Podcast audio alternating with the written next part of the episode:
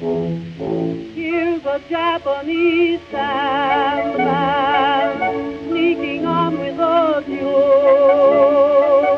Just an old second-hand man.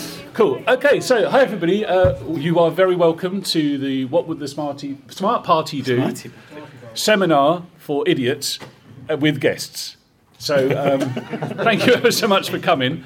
Uh, I'm Baz. I'm co-host of the What Would the Smart Party Do uh, podcast. Uh, on my immediate left is my good friend Gaz. Hello, Gaz. Hello. How's it Guys. going? Very well, thank you. We don't normally do this in the same room. This is no, a it's a bit weird. weird. Can you go and stand over there or something? You're a lot taller than I thought you were. and, And wider. slightly- Yeah.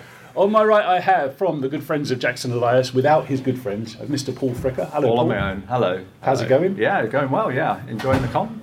So far, so good. This could be the high point though. And on my far left, we have from the Grognard Files, from a great community and another podcast, we have Dirk the Dice. Hello, Dirk. How's it going? Hello there, Baz. It's going really well, thank you. I've not spent anything yet. What? I know, well, There's, the crowd didn't like that. you know, they, Can you pretend Not you've go got down something? well. Looking at this crowd, there might not be much left to buy. yes. I have a feeling it's all gone. Okay, so if you are here to find out some hot tips on how to GM at conventions, you are in the right place. Well done. If you're not here for that, stick around anyway. Um, we'll do a bit of Q and A at the end if we get some time, which I'm sure we will. Um, and what we're going to do is just kick off really with some of our experiences, I guess, through GMing conventions for years, decades in some Decades. cases. Um, we've been running games for well since the 80s, I suppose, when conventions were not quite in this kind of venue with this kind of like level of production values, shall we say? So, what I was going to do, guys, is uh, can we kick off with like what are some of the best con experiences we've ever had, either as a GM or as a player? Either side of the screen will do. What's worked really well in our history so far? Guys, you want to kick off? That, that's a dangerous question to ask me. that's not had a bad convention experience I want to kick off. Uh, yes, uh, I think uh, one of the. Someone's waving at me. Hello. Sorry, this might be a really silly question, but um, do you know where to GM, how to GM at convention? It's right here. Right here. You found it. Bring your friends. Roll perception. Yeah, so I think uh, there's a lot of focus sometimes on how to GM about having cool bling, uh, massive GM screens, handouts, all the rest of it. And one of the best uh, adventures I think we went through was a Delta Green one, which was run entirely from behind the screen, and it was just someone's like shoulders and head. But they managed to produce about 20 different characters, including like Doreen, the secretary for MI5, right through to a priest of Nyarlathotep and all the rest of it. Which just goes to show that you don't, when we say prep in games, I don't think you need to have tons of stuff printed out. You can do if you like. I'm not saying don't do that, but it's all about the game and the people are there. And if you can engage people or get people to engage with you, that's what GMing is all about, really. And of course, the GM's just another player, so you need to make sure you're having fun. And that GM seemed to. I don't know whether they did it or not because they played 20 different people, but all the 20 people seem to be having fun. I think that's the important bit. Cool. Paul, best con experience for you? Well, I'm going to zoom in on a particular time at conventions, and that's if you go to a, a long convention like oh, I like this one or Gen Con or something like that, and you're looking at Sunday morning. Now, I love Call of Cthulhu, and I love like serious horror games and gritty things, and there's you know things going on and things to investigate. I'm not sure I want to do that at 9 a.m. on Sunday. So I look for Tunnels and Trolls because Tunnels and Trolls. I've signed up for like three convention Tunnels and Trolls games, and they've all been great. Uh, they've been kind of silly and light and fun, and I've had a great time with them. They're not the kind of thing I'd play. Well, Saturday evening, that'd be Call of Cthulhu, but Sunday morning, if I'm up, it's going to be Tunnels and Trolls. Cool.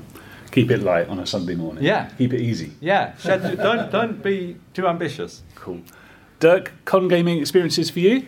Well, I'm even a bit of a false prospectus, really, because uh, I only started going to cons about four years ago. So it's had decades of experience. Sue me. You know. uh, but um, yeah, I three years ago I came to this con and I played a game with Ian Cooper, who did um, Hero Quest. And you tend to admire the people who can do things that you think you wouldn't be able to do. And I think uh, what Ian uh, has a real ability to do is to weave a story and uh, with rich detail. And you throwing in bits, and he's kind of it's like a narrative experience uh, that I've never experienced before, and that really shaped um, my outlook on uh, games for the last three years. Um, because it's like in, involves a bit of oral uh, storytelling, a bit of performance. Uh, if you get a chance to play uh, with Ian, I recommend you do it. So con gaming can be the best gaming in the world, but it doesn't always go to plan. So there have been some pretty awful experiences at cons as well. Um, my good friend Jules is in the front row. Hello, Jules. You might remember this one. Uh, once, I think this was in the 90s, probably was. I can't remember it that well. I did manage to convince all my friends to sign up for a game of Team Fun D&D. And that was on the basis that we'd be able to sign up as a team instead of being sectioned off. There was a time where you weren't allowed to play with your friends at cons because that would be seen as cheating. So you had to get a game separately each. And also, it was quite competitive and tournament based as well. So the idea of team fun was, I said, "Come on, lads, come and play D and D. It'll be casual game. It won't be too competitive. We'll all be able to play together. It'll be a right laugh." And when we got handed our character sheets, I'm really sorry if the GM is here for this today. It's possible. Uh, my character was uh, a clanger. I think you played Bagpuss. Uh, there was Professor Yaffle, and someone got Danger Mouse, which is actually a little bit overpowered, if you ask me. I mean, that was pretty good. And our job was to break out of the children's uh, toy cupboard in the in CBBC. It wasn't a bad game, but it was a really good example of like delivering what's expected. We the, the bait and switch stuff doesn't always go down well in conventions, and and unfortunately, when you're writing your game at home and you think this is going to be hilarious, when they think they're playing vampire, but instead it's going to turn into a cartoon, it doesn't always sit well with the people who've paid money to be there. Um, you had any terrible experiences by any chance, Gaz, at conventions? Many. Lock the doors again. Strap yourselves in. Uh, I think one of the good things you can do as a GM, certainly at conventions, is try and facilitate the players, allow them to do stuff. There's lots of things at the minute about yes and yes but, you don't just like stop people doing things. You say yes, you can do that, but here's a consequence of that kind of stuff. At a time we were playing, I think it was a werewolf game set in London, and we come across a moon bridge, so this like through astral space kind of thing. Landed in London, you're in Hyde Park. How do you get out? Said the GM. Well, we'll find an exit and get out. Yeah, but how do you find that? Well, we'll just walk along a path. How do you find a path? It's like, well, we'll pick a direction. If we hit a fence or a wall, we'll put a hand against it. We'll walk round until there's like a gate. Okay, now what do you do? Got the bus. How do you find one? We'll ask someone the bus stop is. How do you pay? With money. And it was just like, you're all laughing now. That was like an hour. Like this is this in real time. So if I've got any advice for you, it's like, don't try and put barriers in the way, especially if they're not going to be fun. You know, if people are just saying, I want to do this, if you can't think of anything interesting that might happen as a consequence of rolling dice or not doing that, just let it happen and move to the stuff where there's fun or challenge or something like that. cool. Paul, terrible experiences at con games. I think that you know when it's a terrible experience when you try and kill your character, and somehow you can't even do that. Even when there's like you're in a spaceship and you're trying to get out. Kiri knows what I'm talking about. We shared this experience together. Now we're probably going to say as a panel, well, you know, you should talk to your players, and, and if if you're not really enjoying the game, you should say, I'm sorry, Mr. GM or Mrs. GM, I, I, this isn't really for me. Do we do that? Do we do that, Gaz? I think I'm the only person that does that. I seem to recall you wandering up a certain corridor and, in, during a break and trying to make the break as long as you could because you didn't want to go back to that game.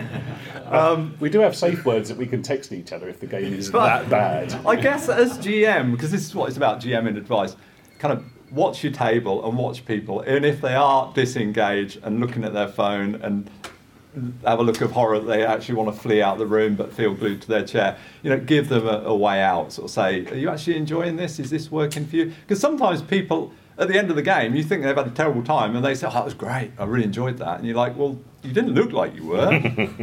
but so, yeah, so, you know, speak to them and say, if you get the feeling that the player's feeling that, they may not feel that they can sort of say, because once you're invested for an hour or two, there's kind of a, you almost feel an obligation to stay there. I'm sure that's something many of us have felt, even mm. though, you know, Yeah, I it's going to get better and it doesn't. It's important as well when you have games to remember breaks because you might not do one, but your players might. But that's also a good opportunity to check in.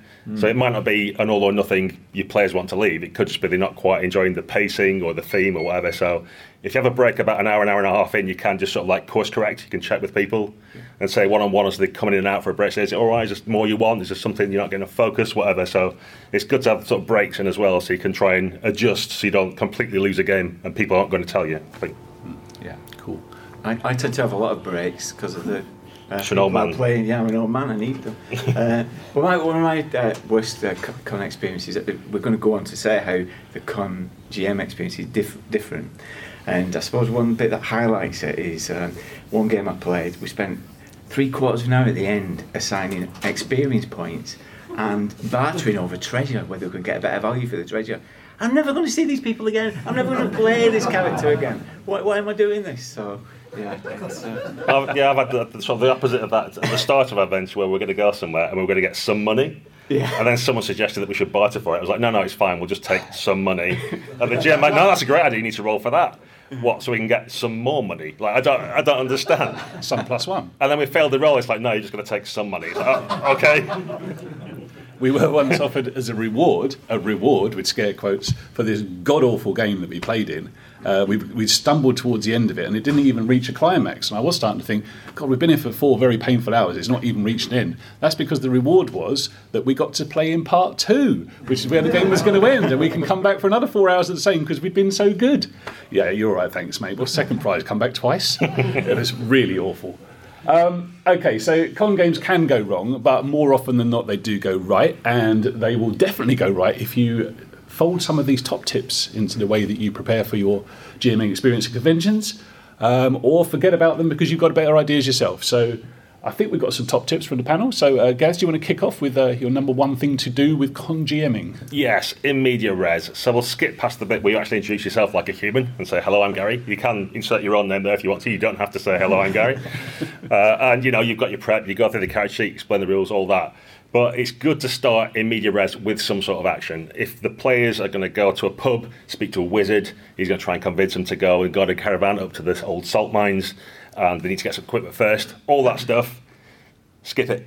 Start at the salt mines with whatever kit they need as long as it's reasonable. The wizard tells you to go here, that's why you're here, and give them a clear mission.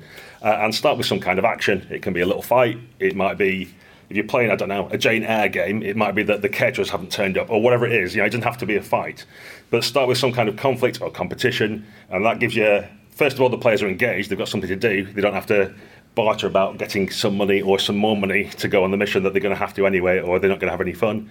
Uh, but it also gets into the system. They get to do something. They get to win, and straight away you're into action. So my, my first tip is, as soon as you can, get the players doing something. It's not about you standing there talking to them for half an hour. Yeah, good advice. Paul?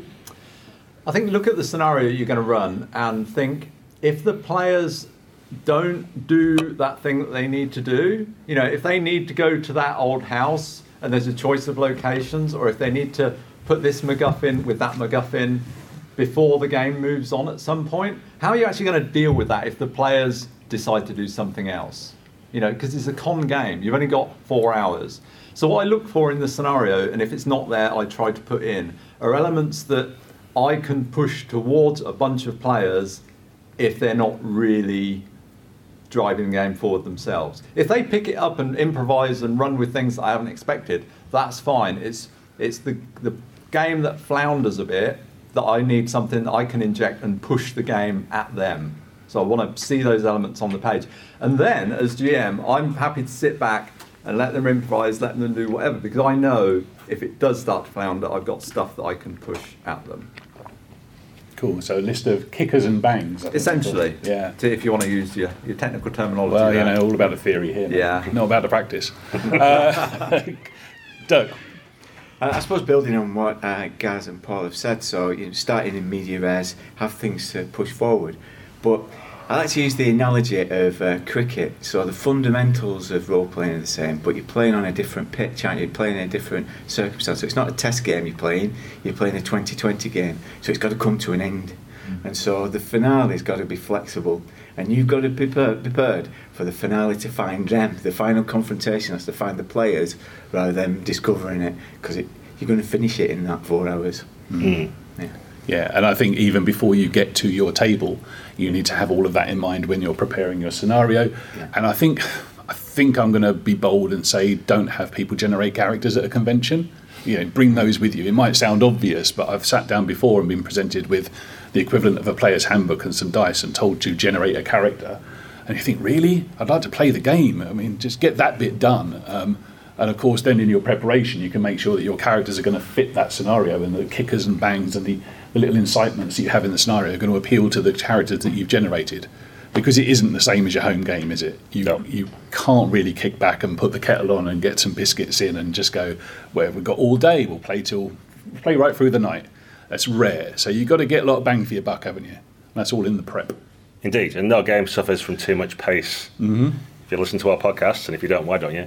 You'll have heard that before. And that's I've said starting media res, and the guys have mentioned bangs and things like that. Keep the pace up. And there's sometimes an expectation amongst GMs that if they're in a four-hour slot, they feel they have to give value for money, which means keeping people chained to the table for four hours because that's how long the slot is. Uh, and my experience and what players have told me, and what I prefer myself as well, is that push it, like, have lots of stuff happen. And if you get to your conclusion two and a half hours in, that's okay. Most people are happier having an action-packed, fun, balls to the wall, two and a half hours, and finish with a good conclusion and go, that was great, and get an hour and a half of life back, than someone trying to draw it out so you get your full money's worth. You know, one convention we've been to, some guy tried to give us two slots worth so that we got more value, but we had to pay for two tickets to play the one game stretched over eight hours, and that was like, you're not helping us. Like, I don't know whether I think it's well intentioned, but yeah, uh, for me, start in media res and then keep pushing and keep pushing and keep pushing. And if the players are doing the pushing and, and want to do things cool, if they're not, make sure you keep things moving as well. That doesn't mean to say players can't interact or chat amongst themselves if they're having fun, but just be mindful of keeping things going because you've only got one shot with these people. You might never see them again, so keep it going. Okay. Dirk, pace in games. Can there be such a thing as too much pace?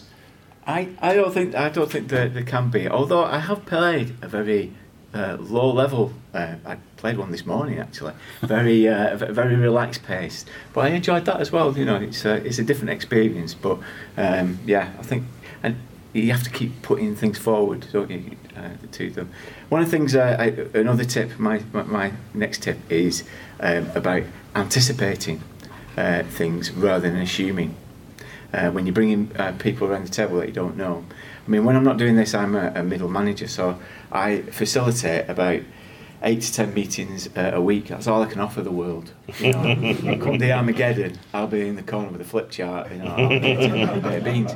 But somehow, when the Asda suit comes off uh, and I'm round the table, I forget the basics. And one of the basics is not an assuming about uh, about people.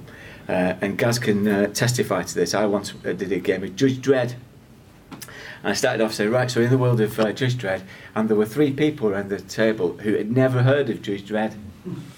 Who, where's they been? so uh, I've, I've taken it as a tip to myself to um, be prepared that people may not know the setting and you may need to do a bit of, uh, you know, background uh, description before you get into it. It's, it's a it's a weird one, isn't it? I mean, my experience of running con games is that it's difficult to put a number on it, but I would say the majority of the people playing in my games have never played those games before. They've played role playing games, but people come for a demonstration of, of what it is you're about to do. I mean, guys in the audience, you do lots of one shot games, don't you, mate? And, you know, would you be prepared to put a number on it? How many people know 13th age when they come to your 13th age games? Because I seem to be demonstrating quite a lot when I'm running the game. It's mostly demonstrating, yeah. Yeah. The majority of them, with all games, I think, unless you're in D and D or something. Yeah, yeah. Because at a convention, there's an element of like, I want to try something. I want to try something a bit different to what I get at home. You know, there might be that Psi World game that you're never going to play at home, generally speaking. So you'd be, and if everything else is run out, you might have a go at it in a convention as well.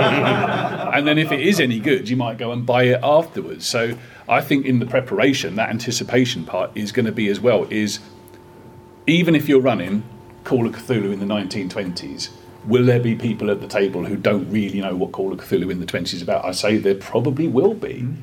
And if there's one of them, you can only move at the pace of the slowest person at the table. So you've got to make allowances for that and anticipate that you might need to do a bit of explanation for people. Is, have you found that, Paul? Yeah, I mean, I guess one of the things about Call of Cthulhu is you can sort of say, well, it's just like the real world when you start, so you haven't got to buy in. You know, you don't need to know about who Judge Dredd is. You know, you don't need to know a fictional setting. You can kind of base it off the real world setting. So that's a makes it perhaps easier to buy into. But certainly, I think one of the things to do is look at the sign up sheets. If your game signed up at like 9 a.m. last night when the con opened, say, and it's, it's scheduled to run on Monday morning, Sunday morning, then you know that those people were really keen. If you're running a game this afternoon and there are still slots left and there are no other games available, chances are the people who've signed up for your game probably signed up because it was the only one available. So you're going to have to work a bit harder to make sure they're on board with it. I'm, I'm figuring. Hmm. The other thing I was going to talk about is when I run games, I'm a bit nervous because I sit down, I come to the con, and I sit down, and like there's a bunch of you guys that perhaps I don't really know, and you know, it's it's a bit nerve wracking. But that's good. I like that. I mean, I remember we ran a game, Mike and, and Kieran and myself, we ran a, a, a game for several GMs, and one of them was so nervous he threw up before the game. um, I didn't, I didn't quite go that far, but I like having a, a kind of a, bit of a, a nervous buzz about running the game because I think if you're going to do a con game, to me, it's showcasing what you can do. You should be on top of your game. When I'm at home running for my home group, I don't want to say that second rate, but it's they're there every week. I know them. It's a bit more casual. You know, we sit around and we have a drink and a chat. When it's a con game, it's you know it's showcasing. It, you, you should be on top of your game. Hopefully, you've play tested it before, so you know that it's going to fit into the slot. Um, but yeah, don't, don't what, what do you think? Do you Um, uh, broadly, I would absolutely agree, mate. It's uh, in any kind of public life or your work, if you're going to do any kind of presentation or best man speech or anything like that, the advice is always know your audience, which is the one thing you can't really do with con gaming. You don't know who you're going to get. You don't know their level of experience. Uh, you you can make assumptions, and you'll fall over those if you do. Uh, but you've got to be prepared to go with the flow of what happens at the table. You might get people who leave halfway through because they've got an appointment or an emergency, or they've had the safe word texted to them. Um, you just don't know what you're going to get. So, trying to mitigate that risk is, I think, quite an important tip. And preparation is the key. And one of the things that I like to do at the start of a con game is to do the, the normal human stuff of telling people what my name is and asking them what their name is because I'm probably going to refer to them as like that duck paladin for the next four hours. So it'd be nice to know that they're really called Alex, um, because you know there are people that I've had really intense role playing experiences with, but I don't know who they are, and it's such a shame. And also. One thing that, that I notice happens as some, sometimes a bit stealthily is that some of your six players that are arrayed in front of you, some of them might already know each other. So you might have like a you might have two brothers, or you might have a daughter and a mum. You might have some little relationships that are already at the table, and that can be it's worth knowing if they already know each other. And if you find out that all six of them already know each other, and you're the stranger at the table, then there's a whole different dynamic at play as well. So no matter what your preparation is, there's a lot of improvisation that's going to have to happen at the table. And you haven't got time to muck about. You've got to get up on the front, on the balls of your feet, and go for it, haven't you? Hmm. Because it'll soon be over. Yeah, I think it's, it starts from nerves to sounding very intimidating, and I bet really might be putting people off. I think to pick up on the best man speech element of it is that actually everybody wants you to succeed, and it's true. Sometimes you're at the front thinking, "I've got to run a game. I'm demoing it. They've never played this before. They're all friends. I'm the outsider." But actually, people are there to have fun. That's what they want to do. And if you do that human interaction bit first, and say what kind of game are you after? Have you played before? What sort of thing do you do? Just a little because you quite often see on the internet people go, "Oh, my players are doing X, and I want them to do that. How to make them do something different?" You're not going to play the game they want to play because you, you can't turn the oil tank around if six people are going the other way. But I think that just having the chat first, even if you're nervous, or you can even say, you know, I'm a bit, I haven't run that many games before at cons. Are you guys all right to help me out?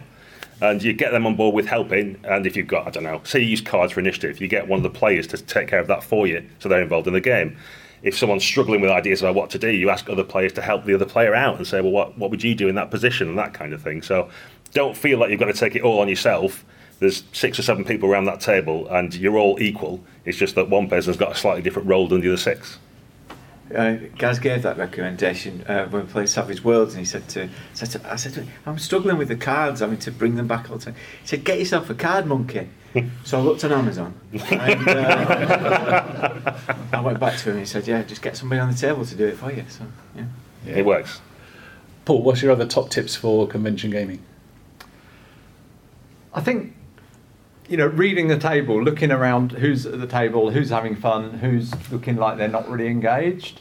Um, that that seems to be a, a key thing for, for GMs to do. Really, I mean, it's, it's that that sort of applies um, in any game. Um, what else have I got on my list? I've got a big list of tips here, and I'm looking through them. I think we've we've covered a lot of things. Cool, take a break. Yeah. Um, I'm going to say pre-gem, your pre-gens. So pre-generated characters are key uh, to your game. 80% of my prep for a con game are the pre-generated characters, because it, as a player, that's your way in. When you when you uh, appear at a table, you want to quickly assess how am I going to get into this game. What uh, what's going to be my role in here. Um, that's not to say to overburden people with lots of information because um, that Correct. can be too much.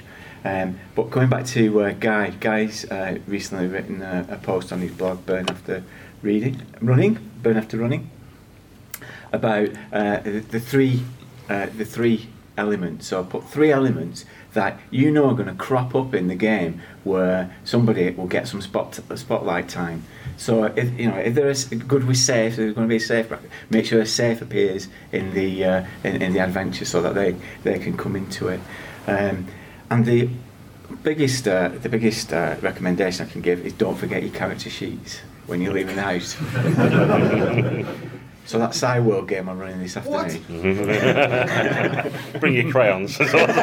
You should have seen that coming. Well, talking, talking of time machines and things like that, um, a phrase that's used sometimes is retcon, and I, I think that's something that people are a bit frightened to use, especially if you're demoing a game. You don't want to go back, but actually, if you do something and it doesn't seem to land well, just go, "Sorry, guys, that was that didn't work out right. Shall we try it again? Shall we try something different?" Or if someone's part way through doing something and going, "Oh, actually, I don't want to do that," like don't be worried about slightly pausing the game just to reset or move back a scene or let them do something. As long as you keep the flow going, I think that's fine. Some people are a bit worried about I'm demoing this game, so I have to run it as written, I have to get the rule right, I have to flip through my book every time there's a question. Don't worry about it too much. Go with your gut on what seems sensible. And if it's not quite working, you can always just go, sorry guys, can I just do that again? Or let a player redo an action if they feel they need to. So uh, again, it's not set in stone. Don't feel like you're on this juggernaut train with all the pace you started in media res. You're rushing forward. I can't stop it. You can actually just occasionally stop in a station and put the water back in the engine and all the other stuff. Okay. Um, let me throw out some questions to the panel as well. Uh, let's see what you would do in these current in these situations, just as a starter for ten, really. Is it okay to show up at a convention to GM a game that you don't really, you're not super confident with how it works, and you maybe only got a sketch of an idea for a scenario?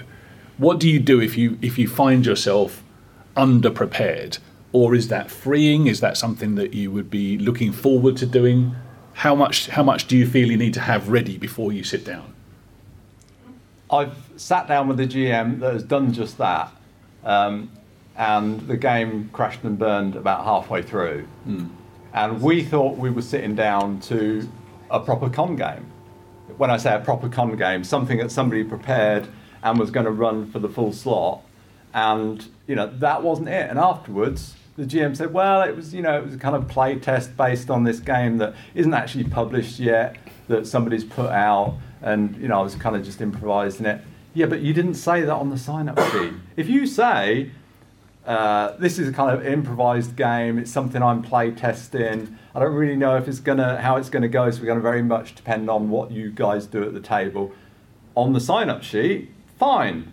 Full disclosure, I can choose whether to sign up for that or not. But if I'm signing up for a con game, I expect it to be you know, well prepared and the GM to know the system and know the scenario. That's my bottom line. Okay, Gaz. Uh, I think you need to prepare so that you're comfortable with what you're running. Uh, there's a lot of GMs who think they're good at improvising, who I would uh, have a discussion with about whether they think they are good at improvising, including myself sometimes. But yeah, um, when we talk preparation, a lot of people say, "Well, I don't like doing pitches and making pretty sheets." Like. That's not necessarily what I mean. You can prep for a scenario by when you're in the shower, driving to work, whatever, and think about what might happen. What are the buddies going to be doing while the players are messing about? What what could this scene look like? So your prep might actually just be a series of bullet points about ah. things you think how it might go, or what you could do to push things along a little bit. So prep doesn't mean getting your slide rule out and drawing things and cutting pictures out or anything like that necessarily. It's just preparing yourself so that when you sit down, you're reasonably comfortable with what's going to happen and you've got enough in the bank to kind of keep things going. Ah. And as we've said before, it doesn't have to be the full four hours. So if you can provide something good for about two, two and a half hours, and then you're thinking, I'm flagging it, I don't know where this is going, like just take it to a conclusion because people won't thank you for trying to push through when you're if you're floundering yourself.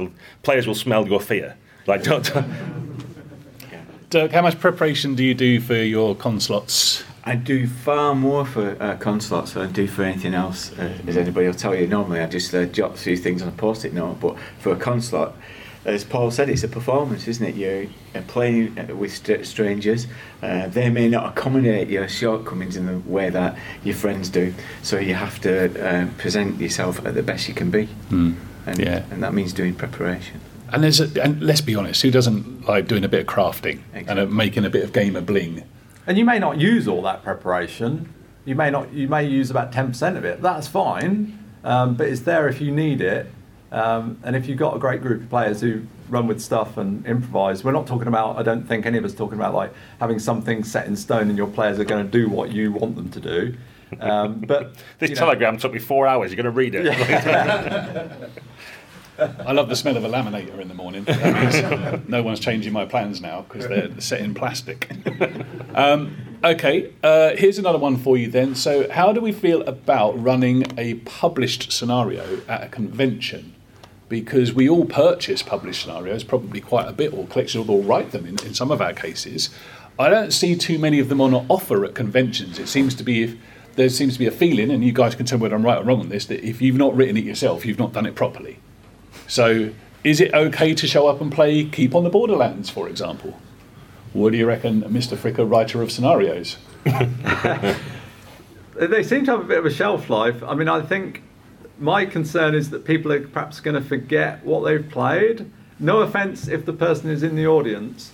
I've got a Call of Cthulhu scenario sat on board. It's basically Moby Dick. It's an adventure at sea. Are there many of those around? Because uh, one player signed up for it a second time, not realizing that he'd played it before. And I'm like, well, Wow.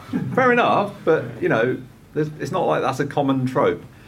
Um, so my anxiety on that, it's not so much playing published adventures, it's just running adventures that I ran, say, four or five years ago, because I'm concerned that people might have played those and forgotten and sign up for it again. So I kind of feel, well, I can't run something I ran three or four years ago. I need to be running something fresh that I've written for this year. Hmm. That's kind of where I'm at. Give him another chance to get it right.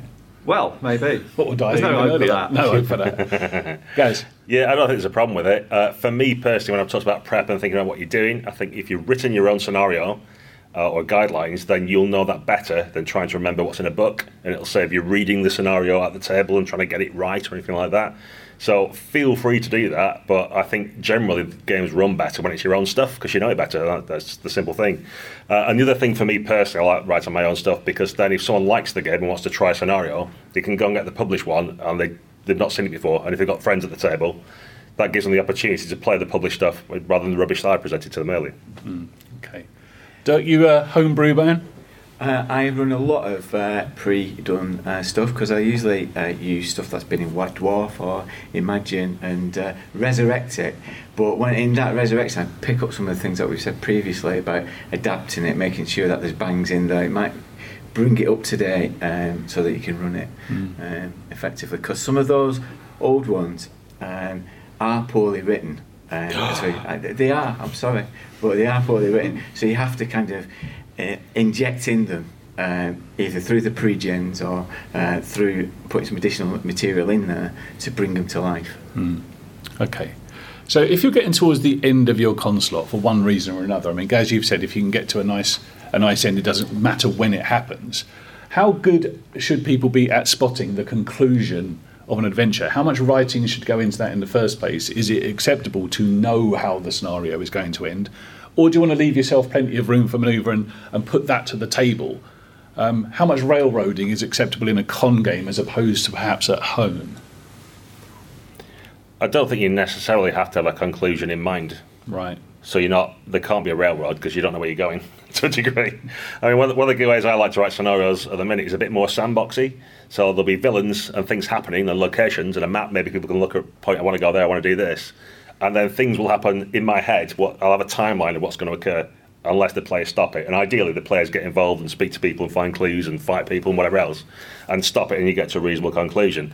But if you don't, you've kind of got that ticking clock of the villain's plans are going to come to fruition. It should become more and more obvious as the hours tick by that something bad's happening and you're the people that's supposed to be stopping it and you're not because you're busy shopping for Macy's or whatever it is that you're doing. So I think have a conclusion in mind, but don't tie yourself to it if something cooler seems to be coming along and then afterwards pretend that's what you planned all along anyway.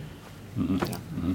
That's, I think that's pre- precisely it. You know, going back to what I was saying earlier, you need to have in in mind that it's got to come. It usually uh, ends with some kind of uh, conflict or some kind of uh, resolution. You don't have to have it pre-ordained, but you need to make sure that it finds the players um, before you run out of time. And in Call of Cthulhu, we all know how they end. Well, I think in a one shot, there often is. I mean, I could compare the, the scenario to a dungeon. You know, you travel around the dungeon, but there's only like one door out. So at the end of the Call of Cthulhu scenario, you may end up in a similar place in that scenario each time, but by the time you come out of it, you know, you don't know if your internal organs are still your own, let's say, um, or they've been replaced by something else. So different things are going to happen along the path, but it may, in a you know, in a con game, it may sort of funnel towards us the same kind of destination. Uh, and I think that's you know that's fine because a con game you have got to you know you've got to know that you can deliver an experience in, in three or four hours. So it has different requirements to a you know an ongoing home game. Mm.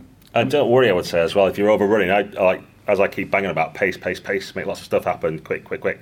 I know a lot of GMs end up struggling to get the scenario to last within that four hours. So if you get into like three, three and a half hours, and there's lots of scenes left and lots unresolved, like because you've had that human interaction, introduce yourself to the players and got them on board, you can say to them like, "Let's have a quick break. I'm just conscious of time. We need to get the end. Are we all right if we just skip to this bit?" So don't be frightened of just speaking to people and go like, "Look, we're not going to fit it all in otherwise. So can we just fast forward things and smash cut to the, the cool bit at the end?" Mm. That's perfectly acceptable. I've certainly experienced in con games and, and sort of like looking at the GM's notes across the table.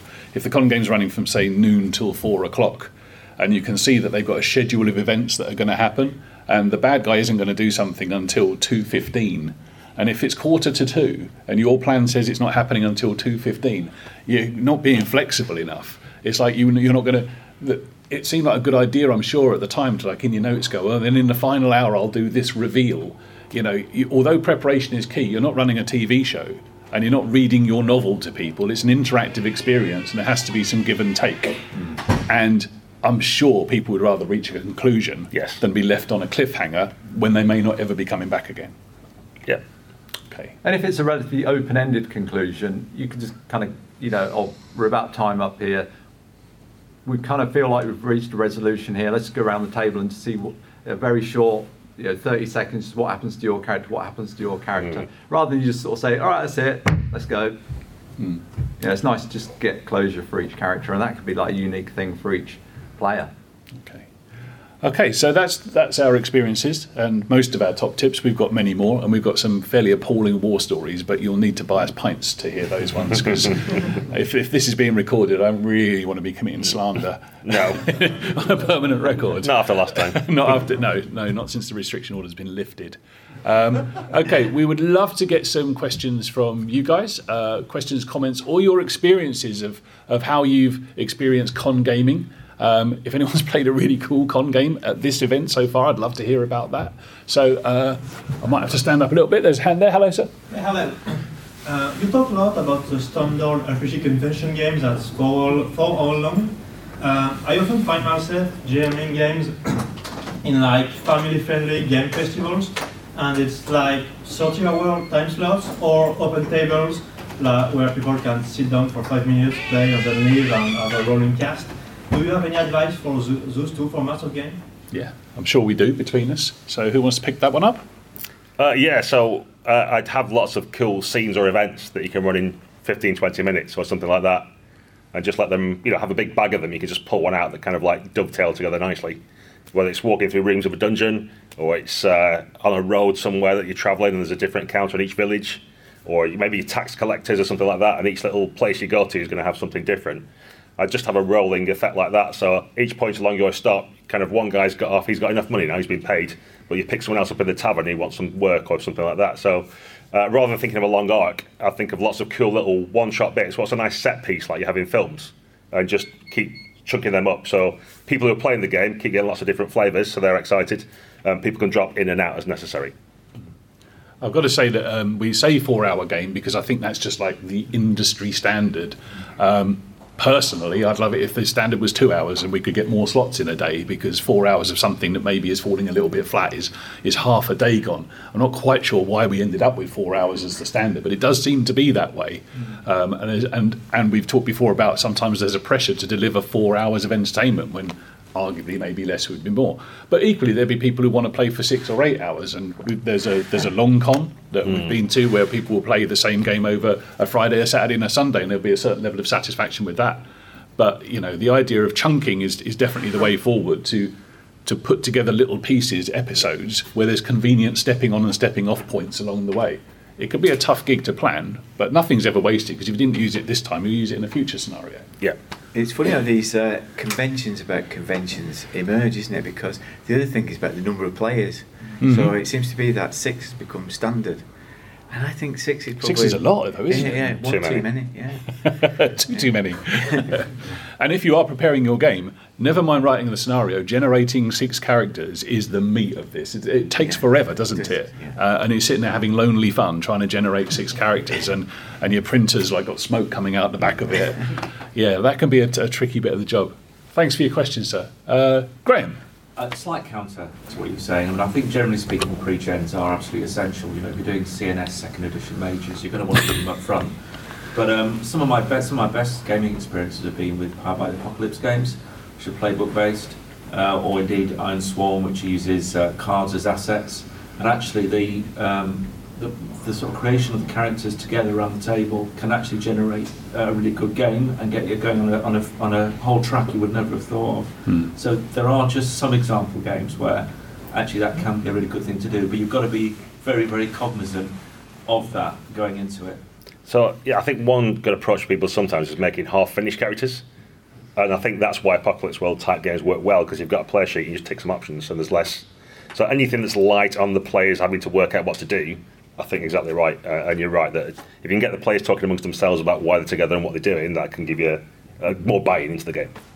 There's also, thanks to the power of social media and technology, there's it's it's usually acceptable these days. And Dirk runs a virtual Grogmeet where he'll get guys together for online gaming, like a little mini festival. Players and GMs can talk in advance of the game, and, and doing that character generation, which is so important in your home game, can be done in advance of a convention slot. Even a place like this, where you're buying a ticket and you're rocking up, it is possible to get a bit of prep work done, and it's really valuable stuff if you can do that together. And I feel there's a bit of a positive in that creating characters together quickly. I mean, I'll sort of give it like 10 minutes to, to get that done. Because if I've got to read the background and, oh, you're that one and, and he's that one, I've got to sort of get all that in my head. Whereas if we're doing that at the table and you're saying, oh, well, we'll be brothers and, you know, we don't like you and uh, you kind of that's all stored in my sort of short-term memory then because we just created it so i've used the the call of cthulhu um, the like the quick character generation uh, for the last scenario i did at a con and that was like 10 took 10 minutes to create characters uh, so i just did like a little handout here's how you do it and we did it pretty quick so. Powered by the Apocalypse. Is that one of those new games? Yes, mate. Yeah, you were sleeping You're when in it the deep came out. freeze, yeah. sort of, You'll, you'll be covering them on your show in about you know 20 years. years. You'll be buying them on eBay for outrageous sums of money. Uh, yes, sir. Can I see you there? Um, if you wanted a game um, that's based on an established system not like King of Dungeons where nobody knows how to play it, Even the author. How do you handle that one player who knows the system inside and out and turns into a bit of an alpha player and Ah, yeah. the rules? Yeah, the, the guy who knows the canon better than you do and is Yeah.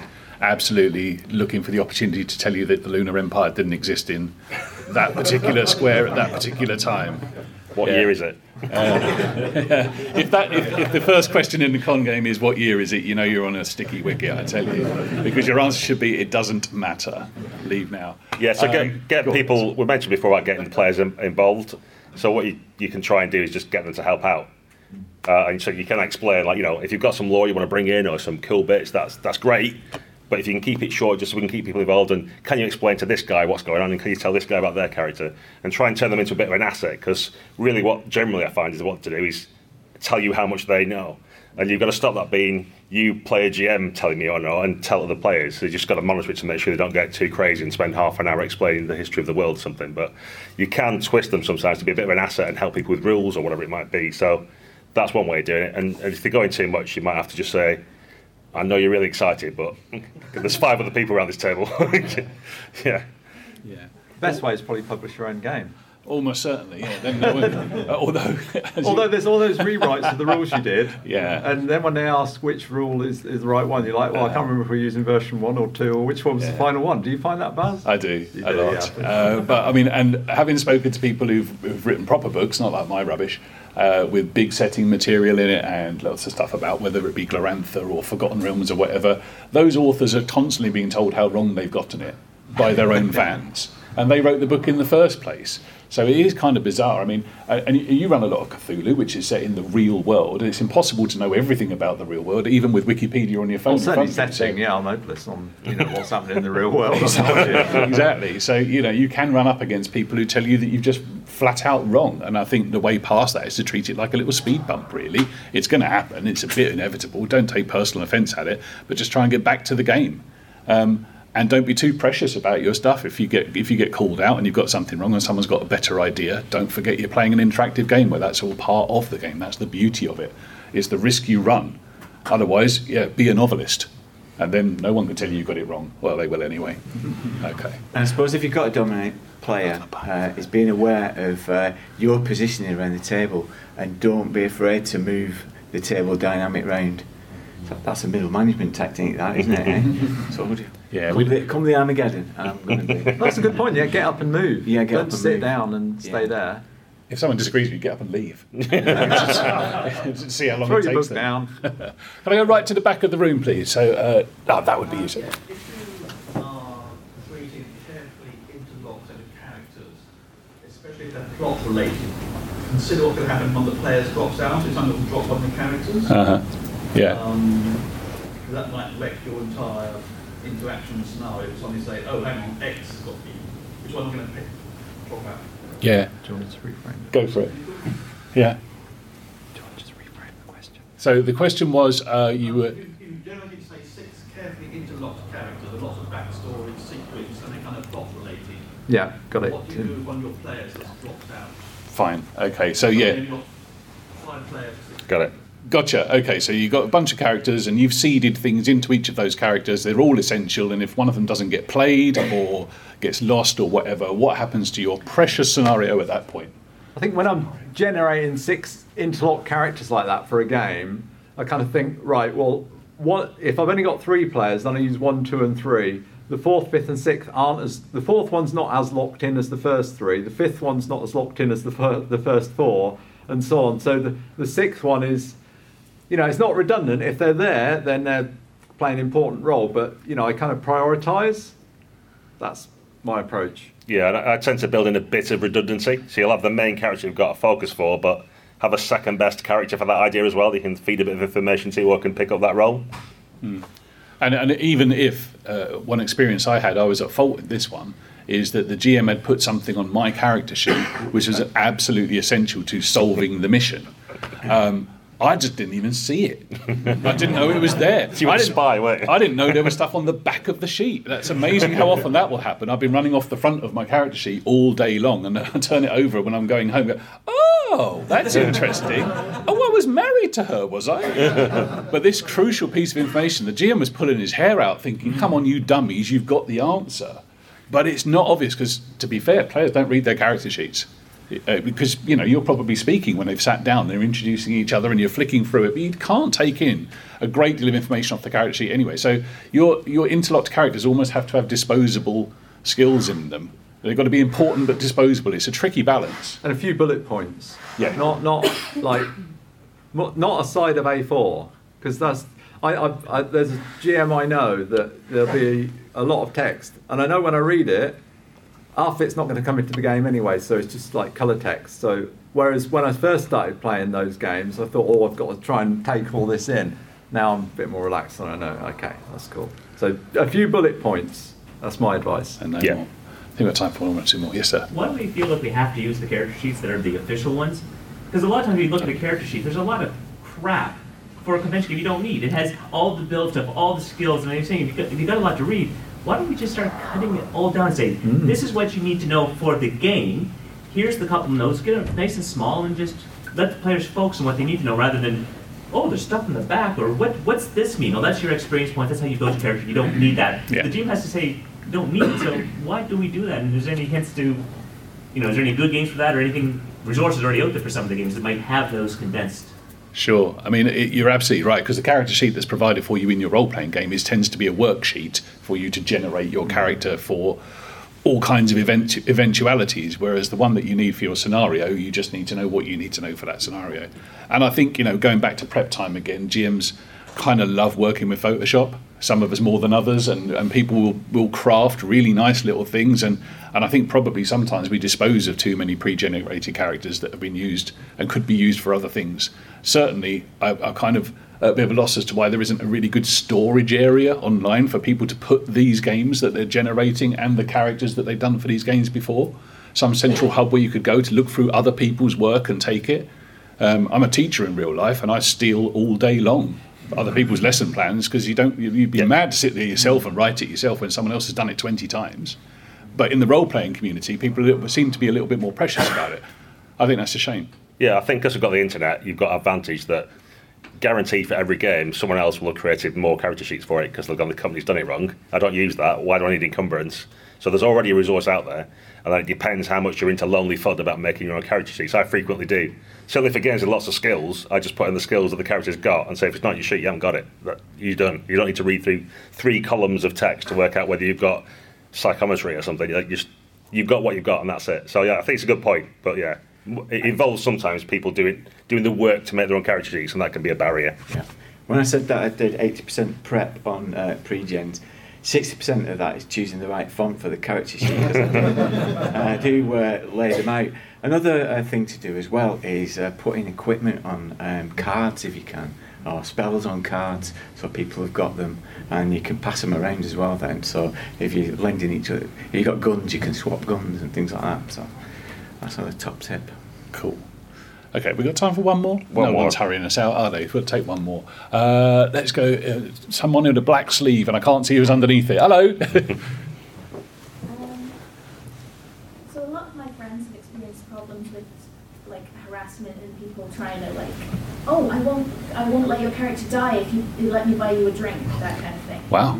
Even GMs themselves doing it to players. And uh, I was wondering what kinds of strategies do you use to protect people and help them feel comfortable when you're at a con? Okay. All right. It can be it can be a bit of a pressure. Unfortunately, uh, most of the time as GM, uh, players will look to you as kind of like the social secretary for the group. So it kind of feels like people will wait for the GM to say something. Now, if you're not as necessarily confident yourself, that can be a problem. Um, but again, if you have that human element of connecting the brain in the first place and, try, and establishing what kind of game you want to play and that kind of stuff, then you can recruit other people to help you say, look, mate, you're not really gelling with the rest of the group the way you're going. You can pull someone to one side. Uh, you can use things like X cards, so you can have them on the table, and if something comes up that people don't like, they can just tap the card. You know to move on to something differently. Uh, certainly, UK Games Expo, um, they've got a great team, uh, and you can go to them without fear of being revealed who you are, anything like that. They will look into any kind of harassment or anything like that and act swiftly and decisively on it after a full and proper investigation. So, recruit other people. Generally, the organisers are on board. They will have a harassment policy, and majority of people that come to gaming conventions are actually nice and sensible and grown up, and they will help you if you ask. I think you covered it. Yeah, it's absolutely covered. And uh, don't you know? No, none of us are under under any obligation to tolerate dickishness from anyone. And i- whether you've paid for a ticket or you're a big convention or a small convention or just playing at your local library, you always have the ability to stand up and walk away. And I would use that a lot. I think you know sometimes we can all be a little bit polite and be a little bit like, oh, it doesn't really mean it. He just gets that way when he's had a beer, and it's, it is always a bloke, isn't it? Unfortunately, um, yeah. Report, report early, report often. Don't tolerate these idiots because the community won't tolerate them. Hopefully, they'll only do it the once, and then they'll never be back invited back to public spaces again. And that's what we need to do: is throw a spotlight on this kind of thing. Difficult to do. Absolutely appreciate. It's very difficult to speak up or put your hand up sometimes and we're getting better as a community at dealing with this stuff, but we've got a long way to go.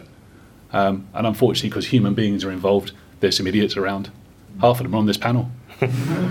It's shocking that some of the things you do hear that, you know, in terms of harassment that do go on in some of the people's games online and so on. because I don't tend to, to see that myself. But if that's happening, then like you say, that any decent convention has a harassment policy, um, and yeah, like Gaz says, speak to the staff and put it into operation. Yeah, absolutely.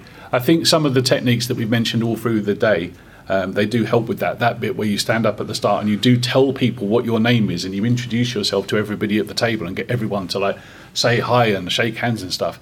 People forget to do that, but it's it's it's a bit more difficult to be an idiot to someone that you know their real name and you know that they know yours. Okay, but if you're like hiding behind your barbarian character and acting like an idiot, that's not going to help. Right, guys, it looks like our time's up for today. So just want to thank you all so much for coming. Uh, I want to thank Paul from the good friends of Jackson Elias for giving us his time. I want to thank Dirk the Dice from the Grognard Files. I want to thank my good friend Gaz, Hello. co-host of What Would the Smart Party Do, and uh, more war stories available for the price of an arm and a leg in the bar tonight. Anytime after seven, we'll be happy to talk. So, been really good to catch up with you all guys. Thanks very much. Thank you.